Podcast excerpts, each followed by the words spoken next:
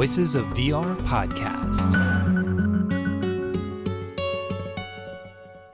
Hello, my name is Kent Bye, and welcome to the Voices of VR podcast. So, today, the Metaverse Standards Forum is announcing that they're forming a separate entity. It's a 501c6 nonprofit trade organization that is open to people to come participate in the discussion around the future standards of the metaverse. Now, they're not setting the standards, they're not a standard development organization per se, but they're creating a forum to be able to interface between other standards development organizations and within the broader public and folks in the XR industry who are interested in helping to shape the future of the metaverse. And so they have a number of different working groups that have been defined. And I had a chance to sit down with Neil Trevett of the Khronos Group, but also has been involved with the interim chair of the Metaverse Standards Forum. The Khronos Group has been bootstrapping the initial phases of the Metaverse Standards Forum, but they've essentially matured the point where they're creating their own organization and going to create their own fundraising. They have membership fees, and they're going to potentially even start to be hiring people full time to start to work on some of these different interoperability efforts. So, coordinating between these different standards development organizations. And at the end of the day, it's going to be facilitating this meta discussion that is trying to bring about more interoperability between these different standards that are going to help shape the future of what the metaverse actually ends up being based upon each of these individual entities and companies starting to build out different prototypes. And so it's really the early beginning phases of what the metaverse is actually going to shape up to be. What are the core components that are going to come up with these intersection of all these exponential technologies from XR, digital twins, artificial intelligence, Web3, decentralized technologies, all the networking components, all fusing together to move from the 2D realm into the 3D spatial, immersive, participatory, interactive dimension of the metaverse that we all kind of imagine what it might be. So, We'll be covering all that and more on today's episode of the Voices of VR podcast. So, this interview with Neil happened on Monday, April 10th, 2023. I was actually in France while Neil was in the United States, and we had this discussion talking about the Metaverse Standards Forum and their latest announcements and some of their different working groups and where they're going from here. So, with that, let's go ahead and dive right in. Hey everyone, so I'm Neil Trevett, and my day job is at NVIDIA, where I'm helping developers use GPUs. I've been serving as the president of the Khronos Group, which is a standards organization, for more years than I'd like to recount. And we do standards there like Vulkan and OpenXR and GLTF, very relevant to XR and VR and AR. And most recently, I'm also now serving as the president of the much newer Metaverse Standards Forum, which is not another standards group, but it's a venue for cooperation between all of the different standards groups making metaverse related standards. Yeah, maybe you could elaborate on that standards forum aspect because, you know, as I was reading about some of the latest working groups, and it said again and again that you are not a standards development organization. So maybe just reiterate that. That's a, a really important point as to what the standards forum is trying to set out to do. Yes, yes, we do repeat it because it's non-obvious because we're called the Metaverse Standards Forum. So the first natural assumption is that we're creating standards for the metaverse, but we're not. So let me perhaps tell you a story on how the Metaverse Standards Forum came into being, the genesis story, if you like. So I'm sure many of us remember Mark Zuckerberg's announcement over a year ago now, putting a big bet on the metaverse. And at its core, I mean, there's so much hype and uncertainty around the metaverse, but at its core, it's a really compelling idea because it's an idea to bring together multiple disruptive technologies there's advancements in GPUs that's giving us real time graphics and simulation.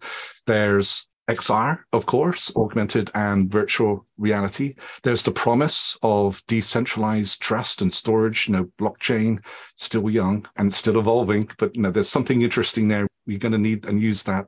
There's networking innovation. We're just getting 5G. We're already onto 6G and 10G.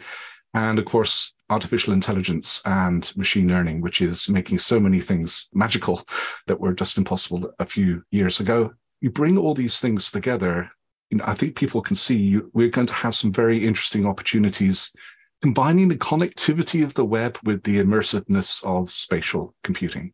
We may not know what the metaverse is going to be in detail, but you know that's a very compelling idea. But at the core of that is this concept of bringing together multiple technologies And if you're going to have multiple technologies working together, you need interoperability. That's kind of the definition of it. And if you're going to have pervasive open interoperability, you need open standards. And so what we found at Khronos, because at Khronos we have OpenXR, we have Vulkan, we have GLTF, very relevant to metaversy type stuff, we've suddenly found much more interest than before in the standards that we were doing without ever realizing that they were going to be perhaps useful for the metaverse. People coming to Khronos saying, we're trying to understand what this metaverse thing is. We really believe that standards are going to be central. So what can Khronos do to help? And who else should we be talking to? And you very quickly realize that there's a long list of awesome standards organizations out there and people trying to use their standards they're going to be central to the metaverse. No one standards organization, including Khronos, we have a very specific focus. No one standards organization can possibly do everything that we're going to need for the metaverse. And so suddenly the need arises for, well, we need to have the standards organizations communicating and cooperating together to figure out where the gaps are between us. How can we leverage each other's work, prevent duplication of work, get to the standards we need to market faster. And we need to have this conversation with industry. What are the requirements and use cases that are going to be driving short term business? And we realized that there was nowhere in the industry for that conversation to happen. And that was the genesis of the Metaverse Standards Forum. It's a very simple idea. It's not another standards organization. It's a place where all the existing standards organizations can come to cooperate and to communicate with the wider industry. So I guess there's an announcement that's coming up here on April 18th, which is when this podcast will be going live. And so you're giving a bit of an update. You know, it's just under a year. So back in June of 2022 is when you were first launched and started to do this type of work. And it sounds like some of the stuff that you've been doing is creating these different working groups. And there's a bit of a pipeline for submitting different possible working groups and then getting them approved. And so maybe you could talk a bit about the broader context for this update and what's happening with all these various different working groups. Yeah, there's actually two threads. There's the organizational aspect, and you're right, we do have a big announcement coming up. And then there's how are we organizing internally? So perhaps you know, start with the first one, the bigger picture one.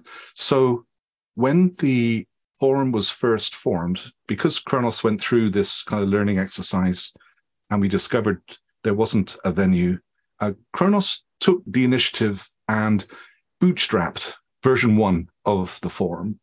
And because time was of the essence, we didn't want to waste multiple months going through creating bylaws and creating a whole legal infrastructure when we didn't know yet how much interest there was going to be in such a forum. So Khronos created this very lightweight but quite nimble contractual arrangement between the people who just wanted to come and talk and because we're not a standards organization, let us keep it very simple. There's no IP framework, no intellectual property patents framework, because we're not creating any standards. And actually, we wanted everything at the forum to be public information. And so there was not even an NDA. And Khronos was happy to fund the boot up phase of the forum. So there was no membership dues either. So it was very low barrier to entry. And as you say, we launched back in June last year and we started with 37 members. We were lucky. You know, we had some good folks like Meta and Microsoft and NVIDIA and Autodesk and Adobe and others into the group. And when we launched publicly and invited participation, I honestly, honestly thought we would, well, we'll get a couple dozen more, you know, and it'll be good, you know, because we have some good companies here. We can start doing some useful work. So we're just um, under a year later, we now have 2,400 organizations have joined the forum.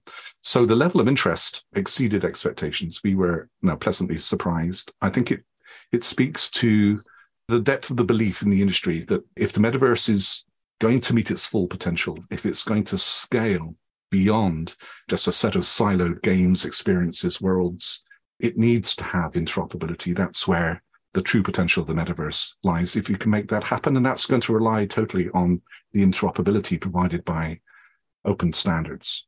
So we proved that there was an industry interest. So we have been working since the foundation to put the forum now, though, on a more formal footing. We had the time to do that with the help of all the members. And on April 18th, we're announcing that the forum is now incorporated. We're now a formal 501c6 organization. That's a non-profit organization. So we're a fully formed legal consortium. And we can talk about how that's going to transition. But that's an awesome and necessary step for the forum. It means we can have a bank account. Now we can be standalone. You know, Khronos is happy to fund the boot up phase, but we can't fund it forever. So the forum needs to be self funding going forward. And so we can set up membership dues. We can have bank accounts. The liability protection for everyone involved is much better. So it's it's a great step for the forum. So just a quick question. So like I know there's a 501c3, which is usually like you hear a lot about nonprofits. Is the 501c6, is that because you can start to do lobbying or what, what is the C6 differentiation there? C3 is normally a charitable organization. A C6 is more of an industry consortium. Okay. Yeah. Does that mean you can also lobby the government or not? Typically, you don't know. C6 typically doesn't do logging, right? It's for fostering industry cooperation is typically the role of a C6. Okay. Has that already been formalized and has that been created or is that still in the process of being created? No, we have the decision to incorporate was taken by the oversight committee at the forum back in March. So we've been putting all the paperwork and machinery together. So on April 18th, we're rolling out and folks will be able to go to the website and join up under the new membership agreement.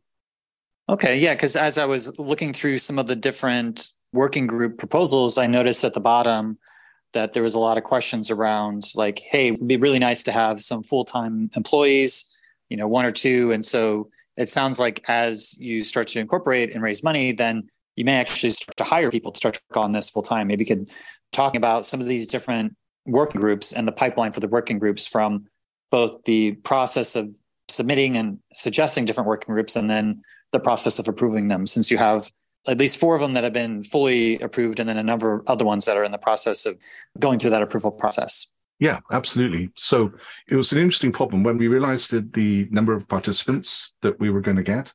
You know, we we had the potential for chaos because we had thousands of companies coming together trying to do work on the metaverse, which is not a very well defined concept. so, you know, if we weren't very careful, you know, things could descend into chaos or non-action. So we took a very deliberate approach to creating a multi-step process by which we could figure out what we could most usefully do for the industry. The first step was to gather input from the membership as to what they thought were the most pressing interoperability problems, the things that are holding business back, or the most low hanging fruit. What are the opportunities you know, that were most intriguing that you know, if we had the right piece of interoperability, you know, we could unleash some latent opportunity. And so we immediately got well over 200 different topics with upvoting from the membership. Very interesting. I guess not too surprising. Those topics very naturally kind of began to gather into domains. So a couple dozen domains emerged, and the membership continued to upvote as to what they thought were their priorities. And so suddenly we had a, a list of domains ranked by member interest. And the third step is then to create working groups to address specific needs within each of those domains. The main list is actually interesting. If you look at the ranked list, it's not too surprising. Now, interoperable 3D assets is pretty near the top, as is real virtual world integration, kind of geospatial digital twin type stuff. You at the technical level, they were the two highest, closely followed by user identity, you know, more kind of the Web three aspect of identity, avatars, wearables. That kind of topic was bubbling to the top. The very top number one topic, though, which I found very interesting and kind of good and reassuring, was privacy, safety, and security out of all of the topics that were suggested that got the most upvotes. And again, it speaks to, I think, the belief in the wider industry that if we're not careful and build a metaverse that is safe and inclusive, we're going to shoot ourselves in the foot and we won't meet our full potential. So, but now we have the first working groups working through the working group pipeline. And the way we do that, again, we just the, the, the forum is very consensus based. We do have voting schemes and stuff. We can break uh, non unanimous consensus decisions, but 99% of the time, you know, all of the decisions that we've been able to make have been unanimous. And that, I think, flows from the fact that we take a lot of care, just like we do in the standards organizations. It's not that different. Make sure that we have a process where everyone is heard, everyone can express an opinion. So we build consensus. Consensus is not an accident, you know, it is built deliberately. So we have an exploratory group process. Any member can propose an exploratory group to address one of those high priority domain topics, picking a topic out of a domain, making a proposal, seeing who else is interested, creating an exploratory group proposal saying, this is what I think we should do, and this is why I think we should do it, getting wide member feedback, and setting up an exploratory group to make a charter which again is built and refined through consensus. And then if the charter gets unanimous consensus from the membership, actually start the working group to do what's in the charter. So it seems like a lot of paperwork, but actually it's just fairly natural discussion steps as you go down that pipeline. And you do end up with a pretty strong consensus on what these working groups should be doing. The first handful of working groups, now we've only been going a few months, but already we have like a pipeline of over a dozen working groups in, in going down the various stages. The ones that are already elbows deep in detailed work, we have a group doing what we're calling the Metaverse Standards Register, which is going to be a publicly available database of standardization initiatives for the metaverse. Because the first thing we realized was there is no such resource, a centralized resource for standards for the metaverse. And so we're enabling the industry to crowdsource that. We have a group that's working to foster interoperability and cooperation between GLTF and USD, which are two of the well recognized 3D formats out there.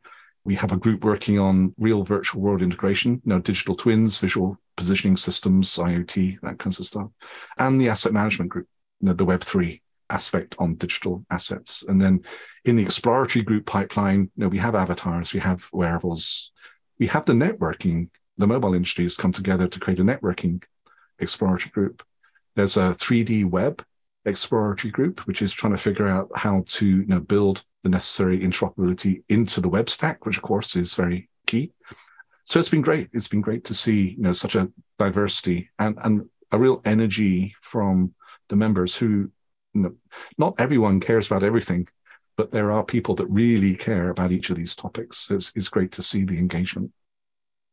Yeah, as I was going through the different founding charters, I noticed that the Metaverse Standards Register, I think that they said that they were the first one that was approved back on September 21st, 2022. Yeah. And yeah, like you had mentioned, they said they're making a publicly accessible, searchable register of all standards related publications and projects, those SPPs, relevant to the metaverse, including but not limited to completed standards, standardization projects, specifications, guidelines, or open source projects. So I guess this gets back to the nature of the standards forum, which is facilitating these discussions and pointing people to different existing open source projects. And, you know, I guess that seems to be like a very appropriate one to start with because it's doing a bit of an audit of what's already happening and then creating a searchable database. And, and I guess in some ways, this whatever website becomes available is going to start to paint a broader picture for what the metaverse may start to look like as you start to tie all these different standards together.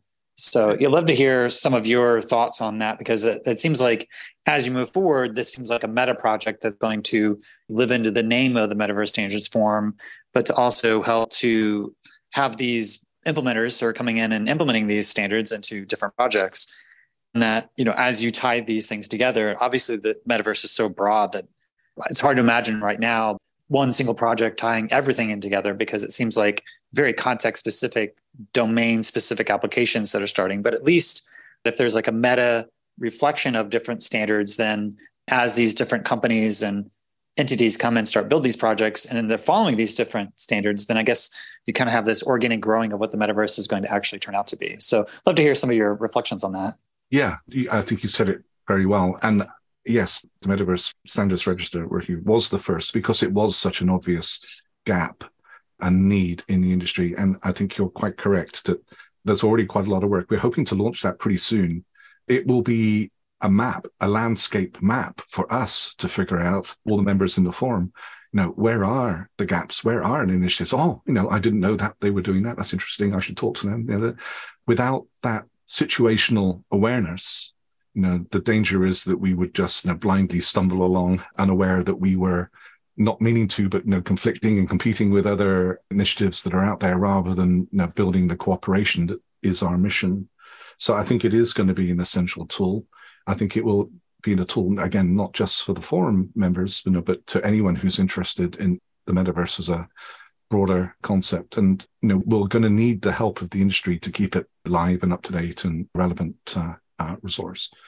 And I think it kind of speaks to, I mean, that's situational awareness at the organizational level. I think the same thing happens at actually each of the working groups. So, you know, pick one totally random. No, the avatars working group. What we're finding is each the successful working groups, and again, we've been going all of like a few months, so we're all learning as we go. But already, kind of a, a successful working group template pattern of operation is beginning to emerge. The, the first thing to do is to get situational awareness around the domain that you want the group, the domain group to, to focus in on. So, you know, for avatars, what are the standards out there? There's an IEEE standard, you know, there's a Web3D standard, there's VRM, which is a standard based on GLTF, and there's a bunch of other initiatives. Then there's the key companies, there's Ready Player Me, and there's all the people doing generative AI avatars suddenly. And there's a long list of standards organizations, of commercial enterprises, you know, there's Epic MetaHumans, you know, there's the whole spectrum of stuff. The first step before we can possibly decide where we can add value through fostering cooperation is to understand who's doing what. And so at the working group level, and this will often use the register, but well, I think in the domain will also begin to include the commercial entities too, understand what's going on. And then step two, know, first step one, awareness. Step two is analysis. Okay, now we know who's doing what, where are the gaps, now where are the misalignments? So for example, USD and GLTF, you know, GLTF if it just made a couple tweaks to its animation model, would be much more compatible with USD. And we hadn't never figured that out before because we've never had the opportunity to talk directly. It's it's interesting. You know, a lot of the people know each other personally and you know, have worked together, but unless you actually bring together the two groups formally, no one feels enabled to kind of represent and to have that cooperative level of conversation. We've seen conversations happen between different groups, different organizations that haven't happened before, you know, even though they've been, in many cases, you know, even sitting next to each other. It's an interesting phenomenon. But yes, so the second step is analysis. So, you know, where are the gaps? Where are the misalignments? And then the third step then is actually taking action. So initiating projects, you know, the biggest gaps, the most painful gaps, the biggest opportunities. Let's figure out uh, pragmatic short term, realistic projects that we can actually help move the needle on interoperability. And you know, this has been another kind of founding principle that we're not trying to define what the metaverse is going to be in 30 years' time, because we don't think that's a very productive exercise. We just want to help people that are trying to deploy interoperability today to help them do that faster if we can actually, I'm going to go back to you know USD GLTF again. You know, a lot of people like using USD for authoring and GLTF for you know, deployment on the web. That means we need to be able to distill USD down into GLTF for many use cases. Let's actually test that. Are the tools actually working? You know, if we go from USD to GLTF, you know, are the GLTF files well formed? Do the runtime engines know how to ingest them? Can we transmit what we need? Through that authoring pipeline into the runtime engines.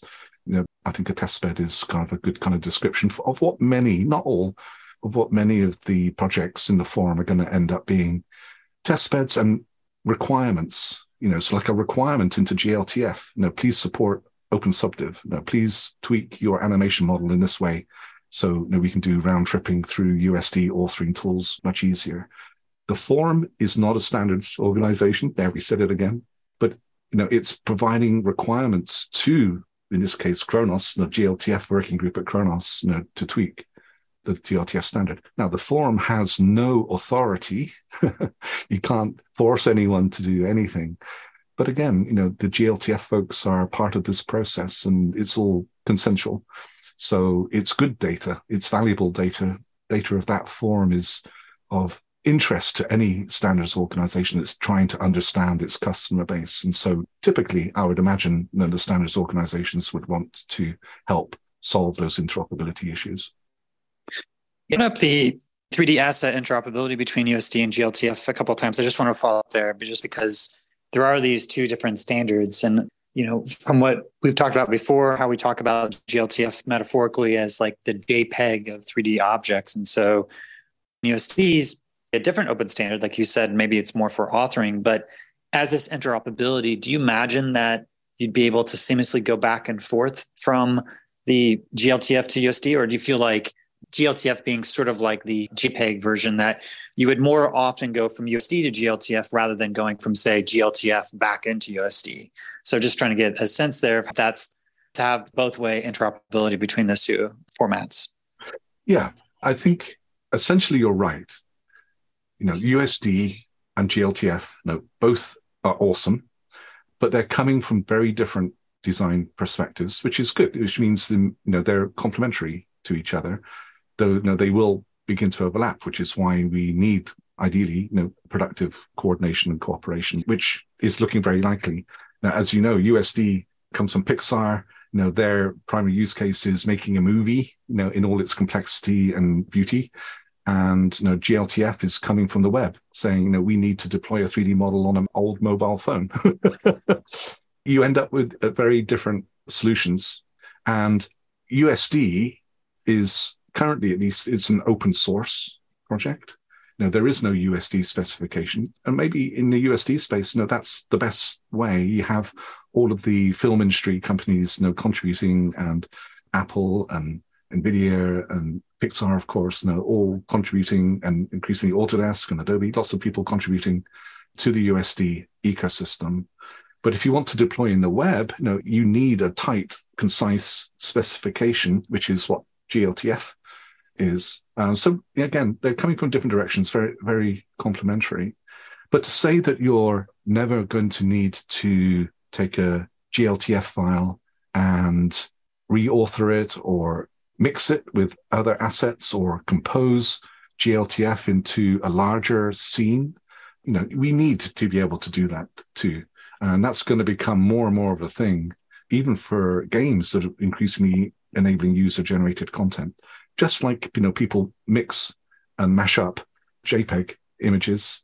You know, you don't need to go back to the uh, PNG and um, the DNG files if you want to do a mashup of 2D. People won't go back to USD necessarily if they can access assets. I think the right model is GLTF is I think there's a pretty strong analogy to 2D web pages, right? There's a 2D web page is a description of the layout, and then you put assets in there like a JPEG.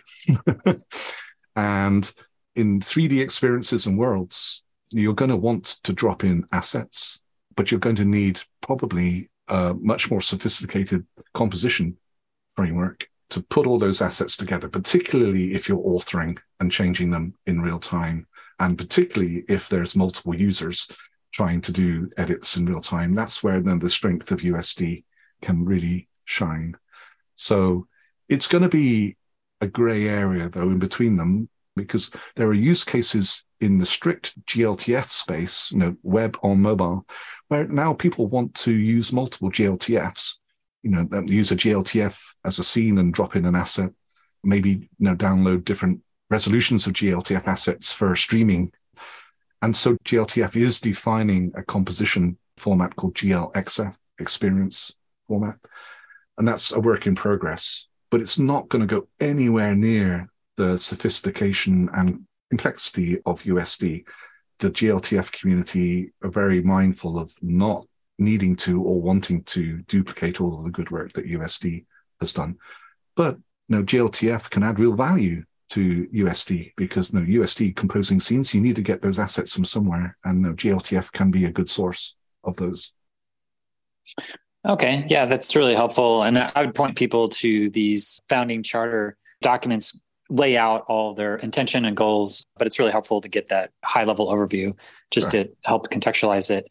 I did notice that there is at least one approved working group and a couple of other that are in the pipeline for approved exploratory groups that explicitly have to do with different dimensions of Web3 or cryptocurrency and blockchain decentralized systems. And so that's a digital asset management one. That's the one that's been approved so far. And that's actually the second one that was approved back on September 22nd, 2022. Yep. So that's just interesting to note that a lot of the crypto blockchain type of interests are right there into these discussions of the metaverse standards form. But yep. the other two that actually have a lot of overlap are the digital fashion wearables for avatars, as well as the interoperable characters and avatars. So I'd say each of these are kind of like the complex of Web3 interest of trying to create these interoperable assets. And they're kind of pointing to a lot of open standards from, say, the IEEE and other things like VRM. And I guess that's a question is because, you know, obviously there's certain aspects of Web3 blockchain cryptocurrency that is highly polarizing. There's a lot of people that are either all in and other people who are basically all out and see that there's so many different problems with the technology at so many different core layers of fraud and abuse from a sociological element, but the technologies are still there, and there's a lot of groups that are helping build these out. And so I'd love to hear any comments for what you see is happening with some of these interfaces of these Web3 entities with the Metaverse Standards Forum, just because there are so many different protocols and so many different types of cryptocurrencies and you know self-sovereign identity all the way to different protocol exchanges and whatnot. So, what do you see coming out of the Metaverse Standards Forum in terms of how to make sense of this bridge between what's happening in the Web3 world and what's happening in the future of the open metaverse?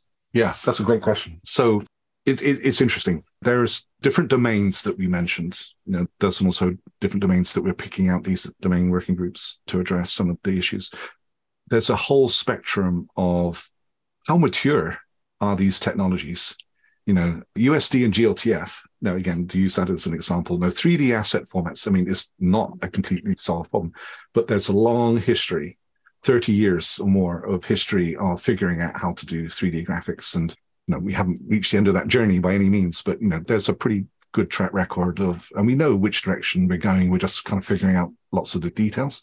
At the other end of the spectrum, you know, there are fresh new youngsters coming to the standardization field like Web3, which is much, much newer.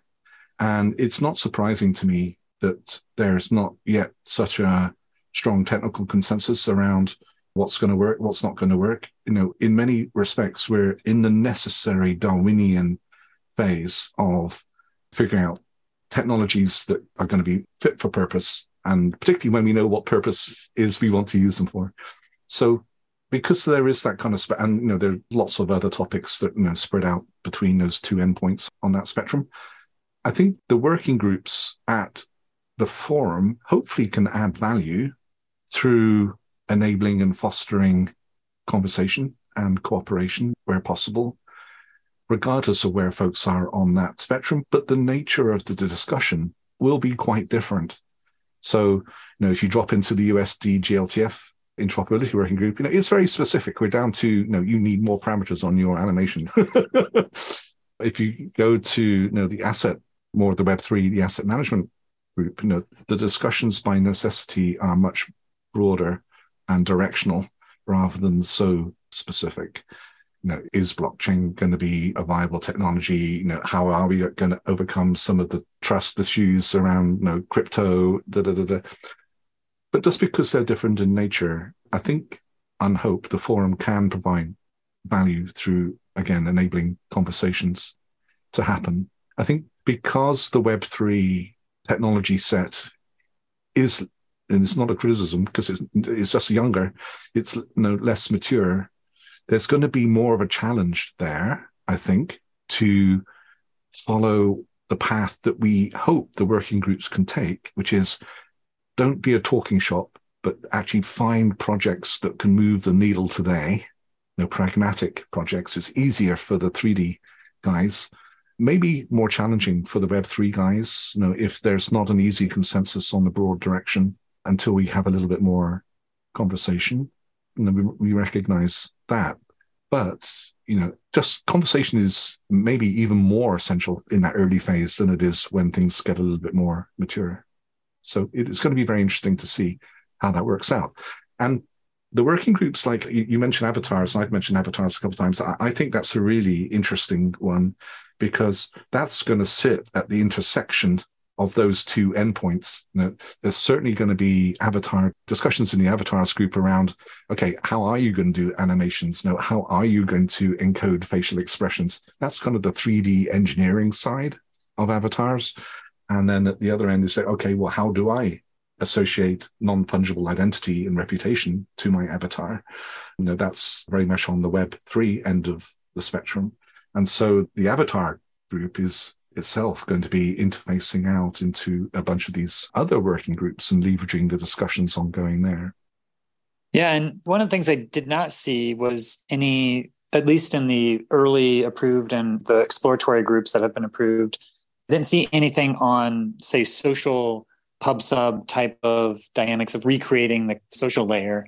Just curious if you've seen that, if that's still in the pipeline process, or if that, for whatever reason, the social dimension is maybe a little bit harder to try to standardize at any web layer when it comes to the open metaverse. So that seems to be a pretty key component, but I haven't seen any working groups on that so far listed in the preliminary group of different working groups that are listed on the website. But you did mention that there's a lot of them in the pipeline. So I'd love to hear if that's something that you've seen kind of emerging. Yeah, not not not directly. It's interesting. I mean, there is an exploratory group proposal, ownership and identity coming. We're trying to figure out, you know, what the overlap is with the asset management, then there, there will be some management there. But you're right, there isn't. There's been discussion that the topic list definitely does include things around socialization. It hasn't distilled down into an exploratory group proposal yet, and it's an interesting question. Why? Because I think you're right. It's obviously an important part of the whole metaverse mix. I think probably just thinking off the top of my head, it's probably because we've been encouraging everyone to be pragmatic and kick off working groups that can do real work. It may be harder to figure out what interoperability projects we could do in that domain. It may take us a little longer to figure that out, but I hope it would come.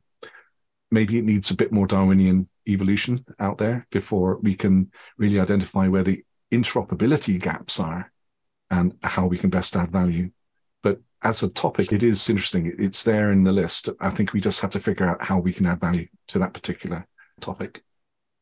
Yeah, I'd have a, interview that I recorded about some folks that have implemented the PubSub standard into social VR, but they're just have an early prototype implementation.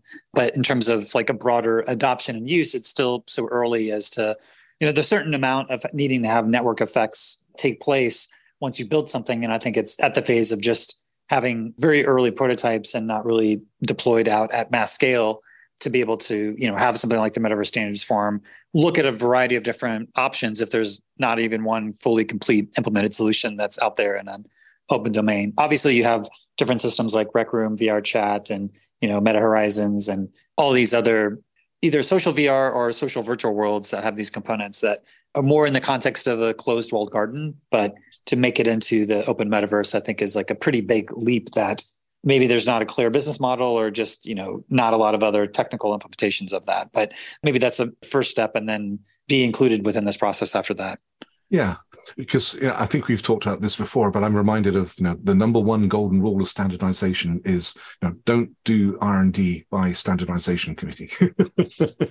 you said it pretty well. You know until we have multiple folks doing the awesome necessary work of Darwinian experimentation, until we have multiple examples of a needed technology and everyone is agreeing that it's needed and how we would do it, but we're just doing it in annoyingly different ways that's the point at which standardization can help, and therefore the forum can help facilitate the discussions to help that standardization process move faster. Yeah, I wanted to uh, follow up on some of the what's called the real virtual world integration, which philosophically I would say it's more physical virtual because there are virtual experiences that can be just as real. That's sort of more of a philosophical side note from David Chalmers that he's making in his book Reality Plus. But let's call it the physical and virtual world integration. So they have a number of different things in here from like open collaborative mapping, open interoperable visual positioning services and spatial anchors and markers and pub sub brokers and reality model, service discovery, experience discovery, and decentralized fabric. And so, yeah, I'd love to hear any additional commentary on this digital twin as well as the physical virtual world integrations. Yes. So, I think if you look at around all of the real world deployed solutions today, I think the real virtual world integration in all its diversity that you just went through there is some of the most tangible and real metaverse that's being used today. It's not hypothetical that there are multiple digital twins, there are multiple positioning services and all the other topics that you outlined. Therefore, you know, it's pretty to the right on that spectrum that we're talking about. There are real opportunities, I think, here in this particular space in the forum.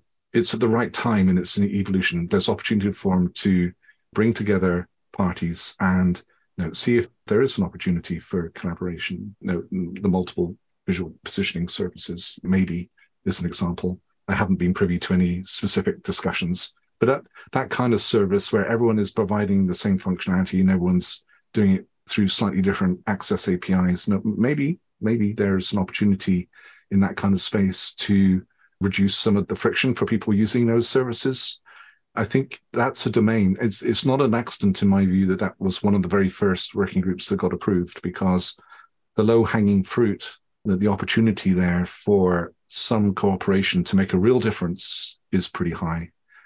You know, when people ask me, saying, you know, you know, I don't believe in the metaverse. Prove to me that there's some proto metaverses shipping. You know, it's the games like Roblox and Fortnite, and it's all of the digital twin excellent work that's going on in the industry. I think you know are the tangible examples of of the metaverse, proto metaverse, you know, coming into form before our eyes. So it's an important area, and I, I hope the forum can make a real tangible difference.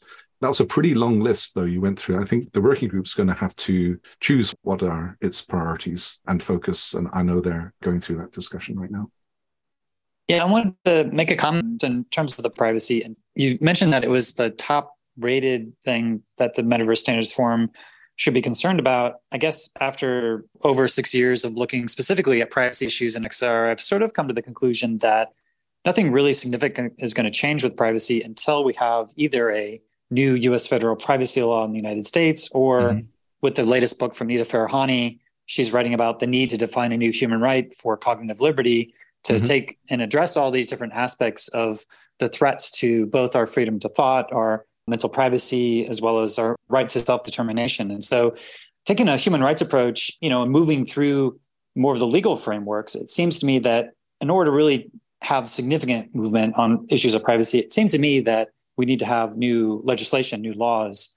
And I don't know if that's beyond the purview of what the Metaverse Standards Forum can reasonably, you know, if you produce some sort of recommendation, then that's sort of a self-directed approach. And, you know, with what folks like Access Now have found with both from AI ethics, with there's these ethics guidelines that you know self-directed self guidelines for both AI ethics or privacy aren't necessarily truly effective, especially if there's no oversight and no enforcement.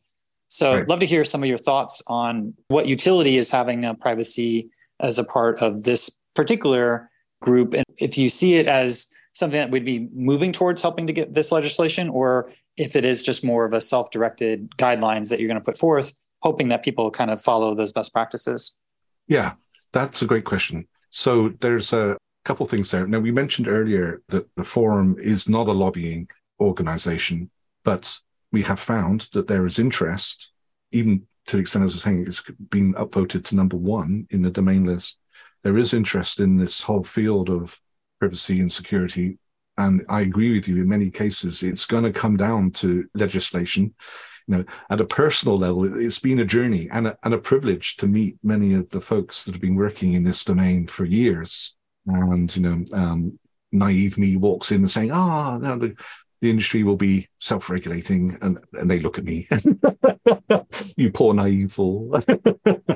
And they're very convincing. So it, it's it's been it's been a very interesting. I i've learned a lot because this is not a domain I've been personally involved with. And I hope other people are learning too. And we need you there, Kent. you should join and, and help us figure out what to do. But it's going to be interesting how the forum ends up adding value here. I think we're still learning. The first learning was, which we had fairly early on, was there's interest in cooperation around the metaverse for much more than what I call you know, the technical interoperability standards, you know, OpenXR or Vulkan, you know, or any of the OGC specs or the Web3 W3C specs. You know, engineering specified. Here's a document. Implement this. Here's the conformance test. Of course, the, the domain of privacy is a much broader and more complex area and it involves best practices, it involves legislation, it involves recommendations, it involves things like lobbying to affect legislation. So that group, I think, has the interesting task of figuring out how the forum can best help. But I think the pattern holds, just like in the technical interoperability domain, there are multiple organizations doing technical standards. And in many cases, they've not had the opportunity to talk before. And the Metaverse Standards Forum, but maybe more by luck than judgment, has managed to create this venue where they're talking for the first time. I think the pattern holds maybe in the field, and you, you know better than me. You, you should tell me if I'm right or wrong.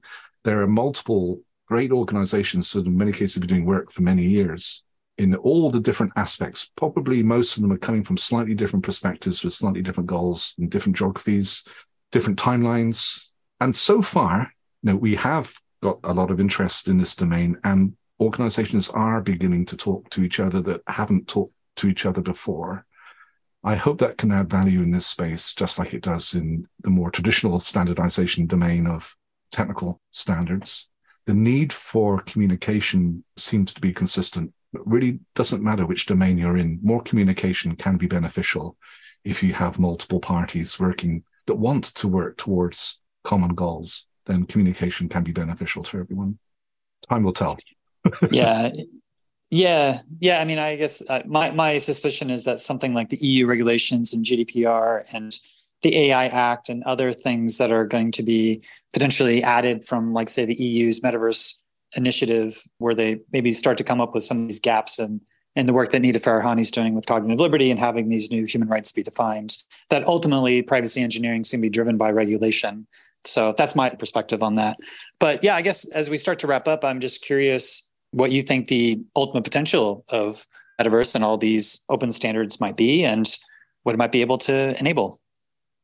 I think it kind of loops us back right right to the beginning. The know, the potential of the metaverse, if we can achieve it, is that we can go beyond the siloed set of 3D applications, games, platforms, and tools, and to enable them to work together in a deeper way, because then Metcalfe's law kicks in, right? And many people have talked about this: is if you can by services and products and assets inside the metaverse that you can use in a variety of services, suddenly you get an economic amplification.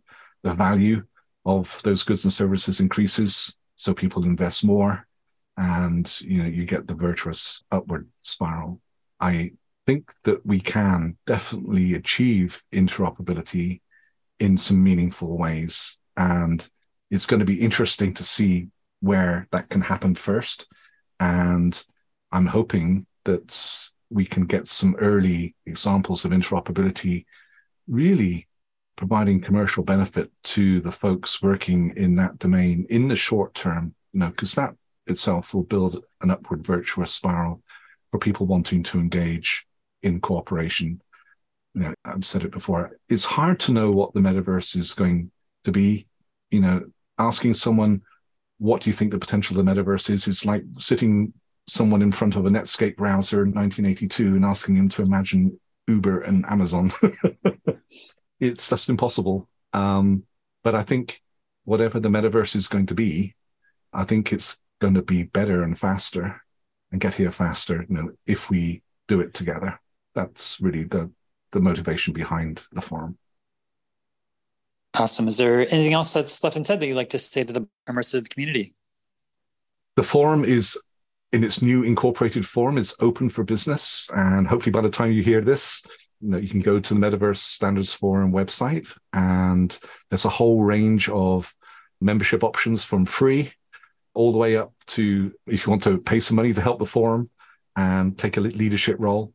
You know, all those options will be available. You know, please do consider getting involved. Thanks.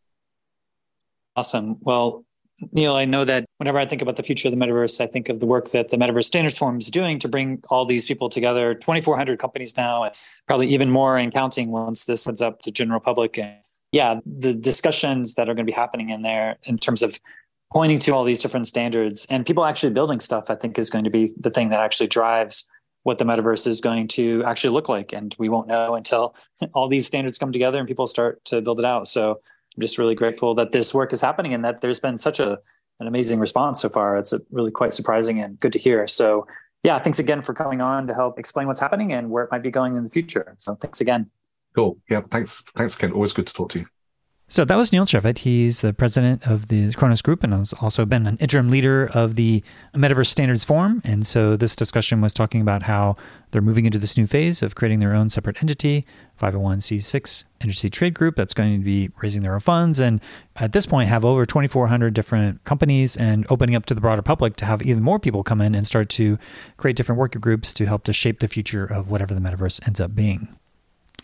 So, I have a different takeaways about this interview. Is that first of all, well, I think it's worth just going over some of the different working groups that have been approved. There's been four that have been approved, at least when I had this discussion with Neil back on April 10th. So the first one that was approved back on September 21st, 2022 was the Metaverse Standards Register. They're going to be creating a publicly accessible searchable register of all standards related publications and projects. Those are the SPPs relevant to the metaverse, including but not limited to completed standards, standardization projects, specification guidelines, or open source projects. This seems to be kind of the meta project of this, of just doing audit and keeping track of all the variety of different standards that are going to be involved in the future of the metaverse. And so it makes sense that this was the first working group and the one that they're going to be launching a publicly searchable database website for people to keep track of all the emerging standards are going to be a part of the Metaverse Standards Forum. I think that came up again and again is that there's this Darwinian process where you start to implement some of the different standards, and then once you have multiple standards that are addressing the same thing, then that's where the interoperability starts to really be uh, value, and that's where the Metaverse Standards Forum is going to really excel. Is that when there's already existing standards of folks that are doing different things and making sure that there's maybe a coordination between these different standards to say that they're interoperable in different ways. So the second one that was formed was actually digital asset management. This is a little bit more of the Web3, looking at different crypto and blockchain integrations. And then on February 8th, 2023, there was a couple of other ones that were approved. That was the 3D asset interoperability between USD and GLTF. We talked about that at length, how USD is a little bit more robust. It's not an open standard, it's an open source protocol that continues to evolve and grow and serve at the highest levels of fidelity for what you might see in a film. And then when you need to compress that down into something that's going to be interoperable on the web, then you create the GLTF. Neil had talked about the GLXF, which is a little bit more of a container for GLTF. So it's a way of containing other GLTF objects, which I think is probably a little bit more similar to the USD. And so, yeah, just having these different discussions where you can at least go from USD to GLTF, or if you want to import new GLTFs into USD. So just making sure that there is some parts of their standard that are not in conflict so that they're a little bit more interoperable. So that seemed to be a pretty key working group that's starting to, you know, like Neil said, it's like 3D technologies have been developing for 30 plus years. So this is one that's a little bit more mature and it's actually doing a lot of work to help coordinate these different standards in a way that actually creating a context and a form for these different formats to have these types of discussions to be able to have them more interoperable for the future of the metaverse.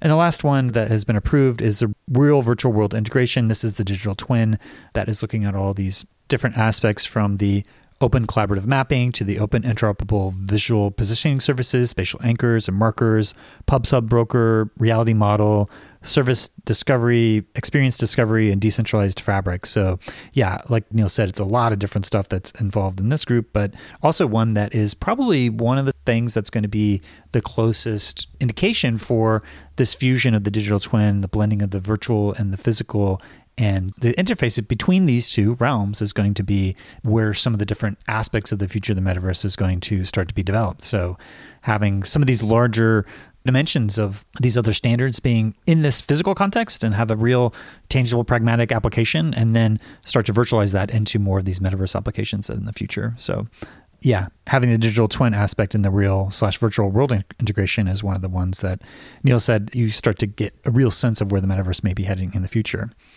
So there's a number of other approved exploratory groups. So going back into September of 2022, there's digital fashion and wearables for avatars. And then in December of 2022, there's the interoperable characters and avatars. Both of those have Web3 decentralized metaverse components, but like Neil said, the interoperable characters and avatars don't always necessarily have to have a Web3 component, but it may be a intersection where some of the standards that are already existing, maybe interfacing with some of the Web3 aspects as well. So some of those discussions of interoperability are going to be fleshed out there. You have things like VR chat that has really high fidelity avatar representations and then everything all the way down to like VRM and there's a IEEE standard. And so there's actually a lot of emerging standards that are starting to be specked out here in this interoperable characters and avatars exploratory working group. Then you have the technical interoperability and end user troubleshooting. You have the network requirements and capabilities. Then you have the 3D web interoperability. So these are some of the other aspects there. And then the privacy, cybersecurity, and identity, which was formed back in October 2022. I had spent over two years working on the IEEE global initiative on the ethics of extended reality. And I think uh, through that experience, I realized that my strengths are more for doing this type of philosophical exploration with folks like Nita Farahany, who is really at the frontier of looking at both the philosophical implications, the legal implications, and the neuroscience technology, and kind of fusing all those things together and trying to find these new human rights that are going to start to filter out to, at a high level, the European Union and all the different laws. And, you know, there's existing ways that the EU's GDPR needs to be modified for biometric laws, and there's specific aspects of, say, you know, what are the definitions of biometric data to look at biometrically inferred data. So I think that at the end of the day, there's going to be these major big companies like Meta, Apple, HTC, Pico, you know, these companies that are going to be at the forefront of these technologies. And so to really bring about both legislation and regulation that's going to drive the changing to their privacy engineering, but also the oversight and the enforcement, I think that the other key components and so maybe this effort that's happening through the Metaverse Standards Forum is going to be able to start to facilitate some of this broader discussion and awareness for some of these different things. The 501c6 does actually allow for lobbying. When I looked it up online, because I, I remember talking to the XR Association, they have a 501c6. There does have a lobbying component. I'm not sure if Neil is going to go in that direction. He says that they're much more interested in creating it more of a industry standards group to facilitate this discussion because you know he wants to keep it open to all these different companies involving. And there's already other trade organizations like the XRA that is handling some of the different lobbying aspects to that. And uh, not sure if the uh, Standards Forum would be a, a, viable sort of counterpart to some of the different lobbying efforts from these big major tech companies that may be pushing for other privacy standards. But you know the 501c6 does allow for lobbying. It just doesn't sound like they're particular instantiation of it is going to be necessarily focused on doing any explicit lobbying efforts. That's at least my understanding when I looked it up online, trying to see if there was a lobbying option that would be available. So I may end up getting a, a, little bit more involved just to see how the development of some of these different working groups continues to push forward some of these different issues. Like I said, I do have an interview that talks about some of the different social VR components with the PubSub standards that I'll be running here. That, like Neil said, there needs to be a number of different viable working solutions out there. And once there's a number of different solutions that are basically doing the same thing but are slightly annoyingly different, that's where the benefit for having this discussion around the standards forum starts to come in. Most of the more viable social VR integrations have come in the context of these closed walled gardens. So, like VR Chat, Horizon Worlds, Rec Room, Roblox, Fortnite, they all have their friend systems that are integrated internally within each of these different systems. And so, figuring out how to abstract those different social graphs out to a way that is just beyond those closed wall garden contexts, there's not a lot of incentive, really, frankly, for those companies to open source that. So it's going to have to have a separate effort for other people outside of that to build up their own social graph. That's where a lot of the value comes from is those connections and those relationships that were, have been built up within the context of those networks. And so plus, you know, you might want to legitimately have your context under which that you have your friends network in these different platforms and you want them to be different for a variety of different reasons that you may not want them to be widely available for everywhere you go into this 3D metaverse that's forming. So anyway, that's just some thoughts and as we move forward, then this is a place where the Metaverse Standards Forum can start to both illuminate what's needed and also start to see okay what are the next viable steps to go through this darwinian evolution Neil said it's not a great idea to use the standards development process to go through the prototyping of different options that are out there. That's maybe a separate thing that needs to happen. So once there's uh, viable implementations, then you move into this form process to look at the different ways to standardize it, and then move into finally coming up with some sort of consensus with this effort to start to facilitate all these variety of different conversations. So, anyway, really super interesting to see where the metaverse is right now and where the future might be by looking at some of these different discussions that are happening at these working group levels, which are the ones that have already been approved and which ones are still emerging is quite interesting to me just to see how many of the Web3 companies and efforts are involved in these discussions. And I think at the end of the day, as long as there's these open standards where there's a variety of different ways that you can implement it, it's not necessarily a requirement to start to implement all these different decentralized or Web3 or blockchain or cryptocurrency technologies, but at least they'll be in a part of facilitating these discussions of all these variety of different open standards. As the metaverse starts to form, there'll be a diversity of different approaches that people take in order to have this interoperable, immersive 3D virtual worlds that are unfolding as we move forward. And as people actually start to build some of these different viable prototypes of what the metaverse is actually going to be. So, anyway, that's all that I have for today. And I just wanted to thank you for listening to the Voices of VR podcast. And if you enjoy the podcast, then please do spread the word, tell your friends, and consider becoming a member of the Patreon. This is a this is a part of podcast, and so I do rely upon donations from people like yourself in order to continue to bring you this coverage. So you can become a member and donate today at patreon.com slash voices of VR. Thanks for listening.